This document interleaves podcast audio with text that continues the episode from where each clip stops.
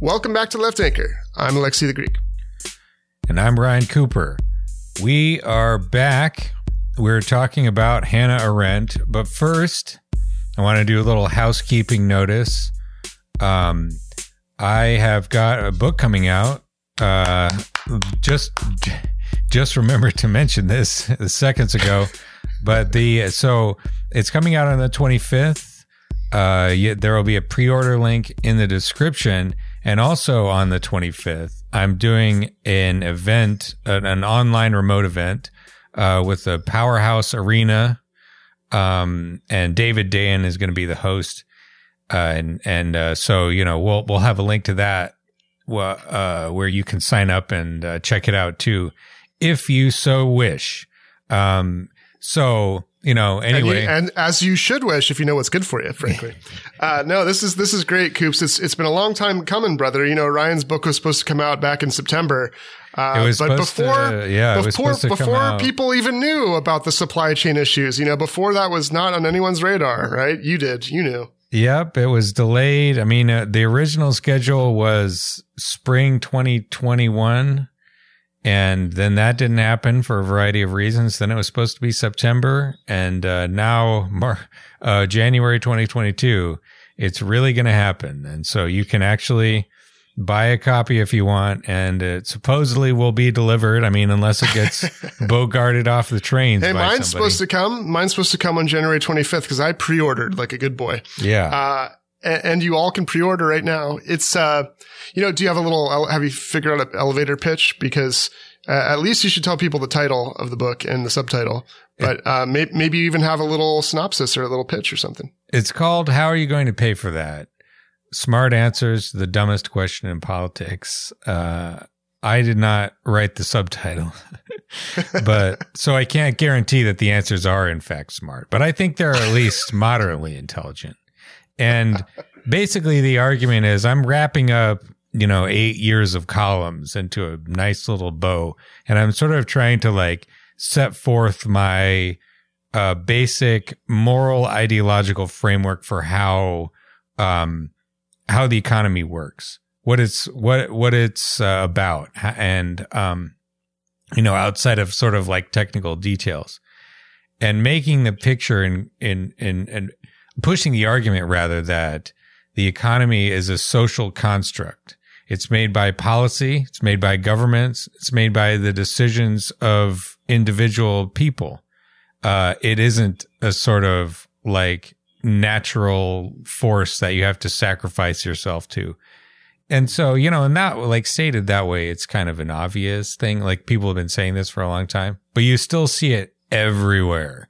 You know, like the idea that uh, we need to like beat workers into the the labor market. Um, you know, this apparently is a big objection that Joe Manchin has with the child tax credit, whose payments just stopped uh, this month. Um, he doesn't like that people can get it without having to work. That comes straight out of self-regulating market ideology. And so, you know, sort of like throwing my little pebble against the wall, you know, trying to crack that thing out, uh, to, you know, kind of convince people, give them a rough and ready kind of uh, picture of how the uh, uh, uh the sort of basic framework of uh, economic systems and how a few practical examples of what could be done to uh, fix them, to make them better in this country specifically, because they fucking suck. Here. yeah, brother. You know, I'm looking forward to our interview. So keep an eye out, everybody. We're going to do a whole episode where I interview Ryan on the book. Um, but, but this is a nice little teaser because I know of no one better, uh, at debunking and demystifying, uh, something like this, which is the, the thing that, that, that the elites get away with is making something that is not just socially constructed, but is actually fairly straightforward and about who owes whom what and, and who is giving what to whom and turning that into a, a reified, uh, thing like you would sacrifice to the gods, sacrifice to the economy, the reified economy, which is this, this kind of, you know, uh, mystified, uh, abstraction when in fact it's really, uh, people making, uh, you know, concrete and specific decisions that have, uh, concrete and real effects on real lives. And, and I think, you know, over the years, you've been very good at, at calling bullshit uh, on those that would obscure the very real and important political and economic consequences of that mystification. So uh, I'm I'm looking forward to our our conversation. Yeah, it should be fun. Mystification is the word. You know that that like there th- this is a constant process in politics of people trying to pull the wool over your eyes. You know, there is no alternative. You know, like like this um, and that that that I think is the signature move of of neoliberals to say that uh, this is the result of some sort of naturalized imposition, when in virtually every case it is a result of government policy somewhere. Um, and that's, I think, a, a, decent transition into our subject. Hannah Arendt talking about truth in politics. Yeah, um, 1967, uh, first published in the New Yorker. Uh, yeah. Yeah, and and you know, so so this is a quite a long essay. We'll link to it in the description, of course. Uh, you know, and so it's about um I mean, it's a sophisticated piece. It's it's about, you know, about uh, the nature of truth, how how truth kind of interacts with um, you know, political discourse and about, you know, the the um, use of propaganda and organized lying and organized self deception um, in you know more kind of authoritarian and even totalitarian contexts. You know, Hannah Arendt obviously being you know a scholar of of totalitarianism and in her words, and maybe kind of a root into it would be to think about the question of is propaganda effective? Uh, you know, we've we've seen some takes on this. Uh, you know, I won't I won't say say who necessarily, but but it's been a real subject of discussion. You know, like like does argument matter in politics, or is it all just the economy? Is it is it just like crude economic determinism that just sort of like mechanically produces people's opinions by what like job they happen to have or whether they own, um, you know, business or some shit?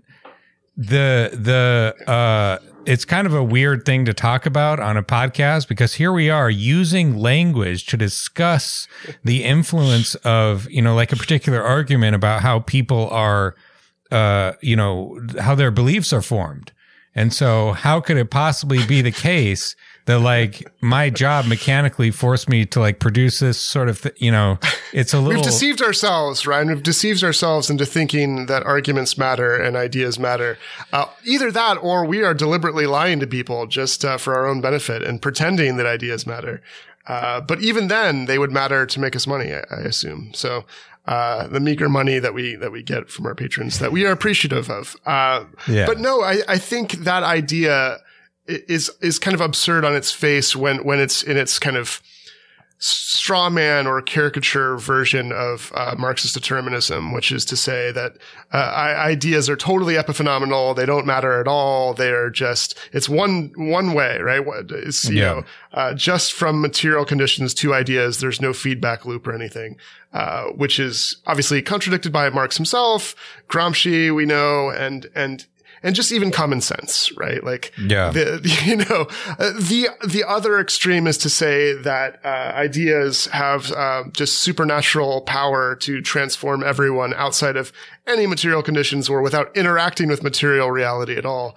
And that is weird and absurd too. The whole point is that propaganda or persuasive argument, either way, um, is effective in connection to the lives people are living situated in material reality. Of course. Yeah. But, but we'll dig into this a bit more. But like the fact that QAnon and anti-vaxxers are, uh, are so confused about reality is not because material conditions don't matter, and it's not because ideas don't matter. It's because given the material conditions of the lives they are living, the meaning they seek is being found in narratives that are replete with falsehoods.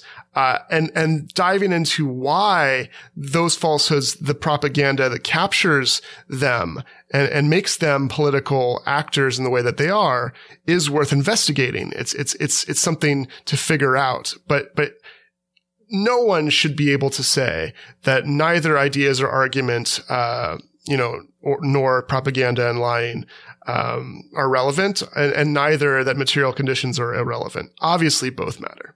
Yeah. Yeah, exactly. And I think that the example of anti-vaxxers is maybe the most convincing one in this particular case. Like, like, like more or less pure propaganda, uh, convincing people to quite literally kill themselves by the tens of thousands. Um, if you've, if you've never gone onto the uh, Reddit, uh, the subreddit, um, Herman Cain Awards, I recommend doing that at least once and just sort of scrolling through some of the posts because the formula is almost identical in every case. You have a collection of Facebook memes about how the vaccines are bullshit, how you won't consent to, you know, do- domination by the government, blah, blah, blah. Uh, you know, Dr. Fauci is a Nazi, these type of things. And then they get COVID they get very sick and they die. Uh, and that's winning the Herman Cain Award, you know, kind of dire stuff. You know, supposedly the yeah. intention of it is, is at least what they're saying. You know, a lot of people are kind of gloating about this, but there's also a lot of people who, who get, you know, sort of boosted up on there by saying like, I read a lot of these posts and I got the vaccine because it scared the shit out of me, uh, which is, you know, seems reasonable. At least. Pro- well, probably in part because as a, you know, I'm not big on Reddit, but I, I, assume that people who are have a trust in the Reddit community in some way, right? Yeah. It's a kind, well, I mean, I think honestly, it's another example of propaganda working. So you have people like these, uh, you know, 60 year old smokers with COPD who are convinced that they're supermen and can't die of COVID by Facebook and they post about their slow and uh, uh, just gruesome death. And then that gets posted on Reddit, uh, you know, into a community of people who are, are not like they have a different social context. And even if they are skeptical of the vaccine for different reasons, they see this over and over again. And I think, you know, repetition is key in propaganda. Any advertiser will tell you that.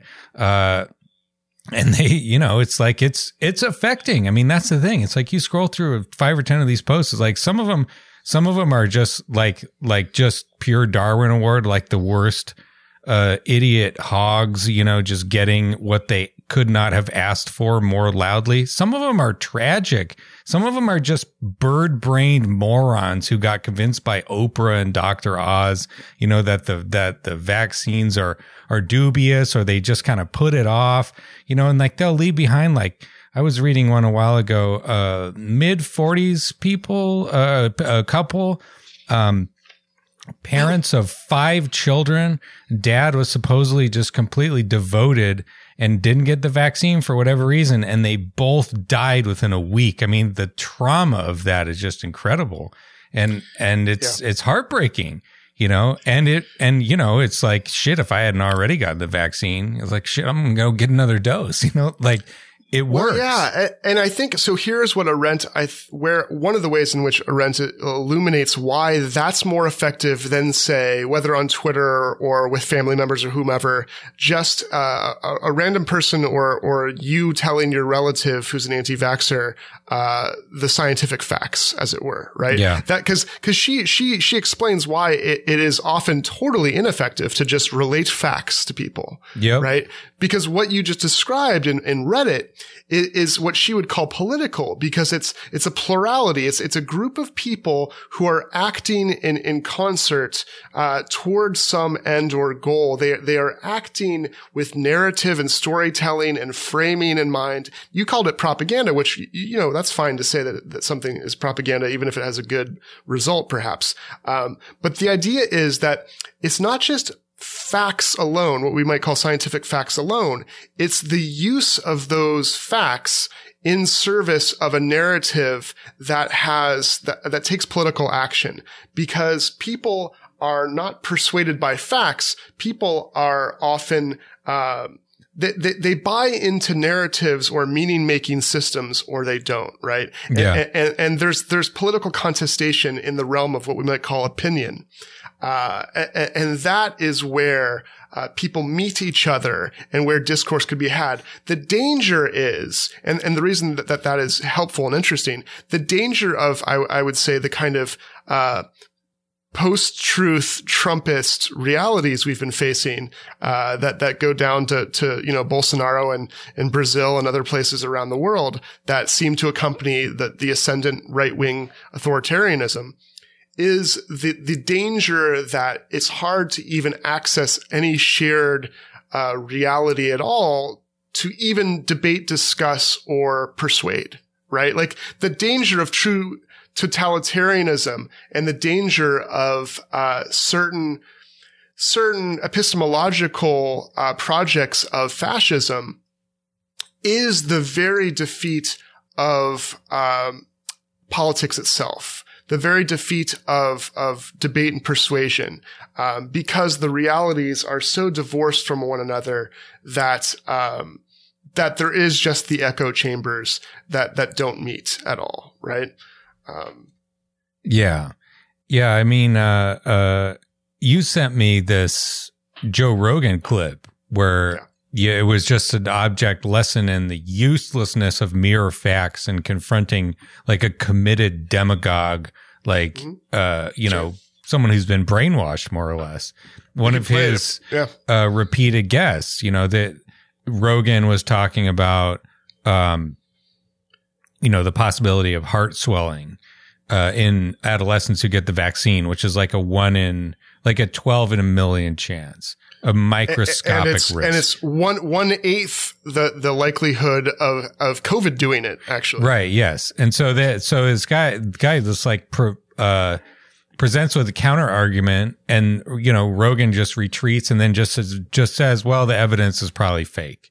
For young boys in particular there's an adverse risk associated with the vaccine. It's like yes. a 2 to 4 fold increase in the um, instances of myocarditis. Yes, but you know what hospitalization. The, you know that there's an increased risk of myocarditis in among that age cohort from getting COVID as well, which exceeds the risk of myocarditis from the vaccine. I don't think that's true. I don't think it it's is. true. I don't no no no. I don't think it's true that there's an increased risk of myocarditis from people catching COVID that are young versus increased risk of myocarditis from the vaccine. No, there is. There's both. well, let's look that up because I don't think that's true. There's myocarditis more common after COVID nineteen infection than vaccination. But is this with children? Uh, yeah, we're talking about young people, men and boys aged under thirty. After this, is what it says here. With with children is the issue. Well, no, we were talking about fifteen-year-olds. Well, we're talking about young children. Male so, yes, twelve to seventeen. 12 to 17 more likely to develop myocarditis within three months of catching COVID at a rate of 450 cases per million infection. This compares to 67 cases of myocarditis per million of the same time following their second dose of Pfizer. Yeah, so you're about eight times likelier to get myocarditis from getting COVID than from getting the vaccine. That's interesting. Now, that, that is said, not what I've read before, but also it's like when even when we're reading these things, it's like, what are we getting this from? Was this from well, the VAERS report? But even from the VAERS reports, when they report this stuff, it's like the amount of people that report the um, like it's the underreporting. You know, so like you can't lever people out of uh, uh, that kind of like ideological identity community commitment with just information. I mean, most people at least. Like if, if you're talking to like possibly a scientist, you know, like someone with an unusual kind of commitment to like introspection and some, something like that. But most people like can be totally like just dismiss the inconvenient evidence. And, um, you know, that why I think coming back to the, uh, the, the, the Herman Cain Award stuff, it's like it's effective not, just in terms of being like good propaganda individually, but in the context of you're on this subreddit, you're seeing post after post after post, you're seeing the the transit of these pathetic Facebook. It's pathos, right? Yeah. It's it's it's not operating on on the on the logical sense. It's it's it's yeah. it's it's operating on your emotions. Yeah, exactly. I mean, on both, I would say. You know, like both. Yeah, but but, but it not, only works. It's not because It's yeah. Sure.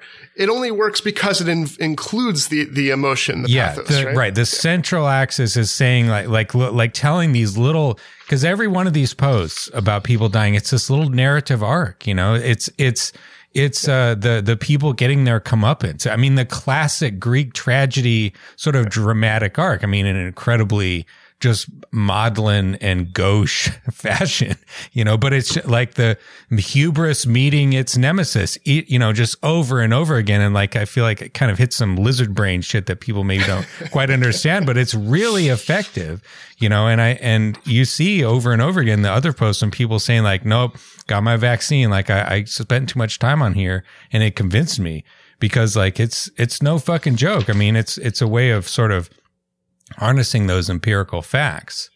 But going back to this question of material reality, you know, and like what the sort of like business and like economic production system has to do with like truth and whatnot. Uh, I don't think it's a coincidence that in these Reddit posts, and I think every single one I have ever seen, it is Facebook every time. I've never seen one with Twitter. Maybe there are some, but I've I've read hundreds of these posts. Not a single one of them has anything but Facebook, Facebook, Facebook, Facebook. Usually the same format of memes and the same like this like like the same memes repeated, you know, between different places. And I think it it's abs like the the effect yeah. of propag- propaganda. The propaganda on Facebook has been very successful because it's designed to be right? Right. Well and and you're talking about a multi-billion dollar company. I mean they're making like a hundred billion dollars a year or something like that in profits. Uh, a, a, scale that is unmatched in the in human history. I mean two point something billion people theoretically at least on the same platform. I mean, the, the, the ability to transmit these kind of messages without any kind of like moderation or whatever, basically. And for people to be exposed to this type of propaganda, you know, the stuff that like pushes your buttons in a in a business context in in which like you know a certain company is just making shitloads of money w- without having to you know deal with any kind of legal liability for any of this kind of shit because that's how the internet was set up in the first place. So you know it's the the the two things interacting together you know to return to the initial thing. Like like it's propaganda, it's ideas, it's argument, it's lies, it's it's deception, and it's the way that capitalism works in this particular moment that is brainwashing people on a fucking industrial scale. Well, and let's talk. So I want to dig into. She, she has a, a quite nuanced distinction that she draws between what she calls rational truth and factual truth, and how that um, how that distinction relates to kind of some of these political questions we're talking about, right? Uh, so, so she, she has, uh, to back up a little bit, there is a tradition philosophically, uh, and in political theory where philosophers and, and contemplation is oriented to the eternal, which is to say that which does not change, the transcendent. Um, and here for Plato and Plato's Republic, for example, uh, geometry, mathematics is, is, is kind of a route to, to knowing God or knowing the eternal because, um, it is in the realm of, of ideas, the, the realm uh, where, where things never change, right? It's not, it's not in the temporal. It's not, uh, you know, um, the, the temporal, the transient, the empirical. These are things that are contingent. These are things that, that, uh, that die, that fall away, that transform, that progress, as opposed to two plus two equals four. That is always two plus two equals four it stands kind of outside of temporality and change and decay and, and transience, right? And so, so what, what, what say scientists observe in the temporal empirical world, uh, are the contingent things, are the things that pass away and come into being, are, uh, are the things that therefore require the scientific method to verify and to to to kind of replicate because uh, maybe they will no longer be true at some point. Maybe it, things will change, you know. Uh, and so, so the rational is something done by, by that's done in a, in a singular fashion by by like I verify in my mind's eye that two plus two equals four. That's something that's that's me and my access to this kind of rational truth, right? My, my rational faculty f- discovers this, this kind of thing, for example. On the other hand, the factual, as she defines it, right, is the realm of, um, of what, what Wittgenstein would call accidental, um, things, right? Which, which is to say like, oh, it rains today. I observed that empirically. I used my senses and, and that's a fact. It rained today. And that's verified by you. You also saw that, you know, it didn't actually yeah. rain today, but, but right. Yeah. And so that you, now you need other people. You move from the singular pursuit of like math on your own to something that needs verification. It needs other people. And, and there are now kind of reasons for, so, so if I say that it rained today and you say it didn't, uh, I can marshal reasons for, well, I looked at my phone and my phone said it, it, it, rained today. And you say, well, I was standing outside all day and it didn't. And, and so now we have opinion. We have, uh, the, the realm where there are reasons for and against believing a certain thing. And, and what is factual is, is what is true about that transient contingent thing, right? But people might offer different opinions. Okay. So you can see how we're getting from this to whether vaccines are more dangerous than COVID or whatever, right? Yeah. It, it, right. That's the end of the preview, folks. If you want to hear the whole episode, you can go to patreon.com slash left anchor. Thanks for listening.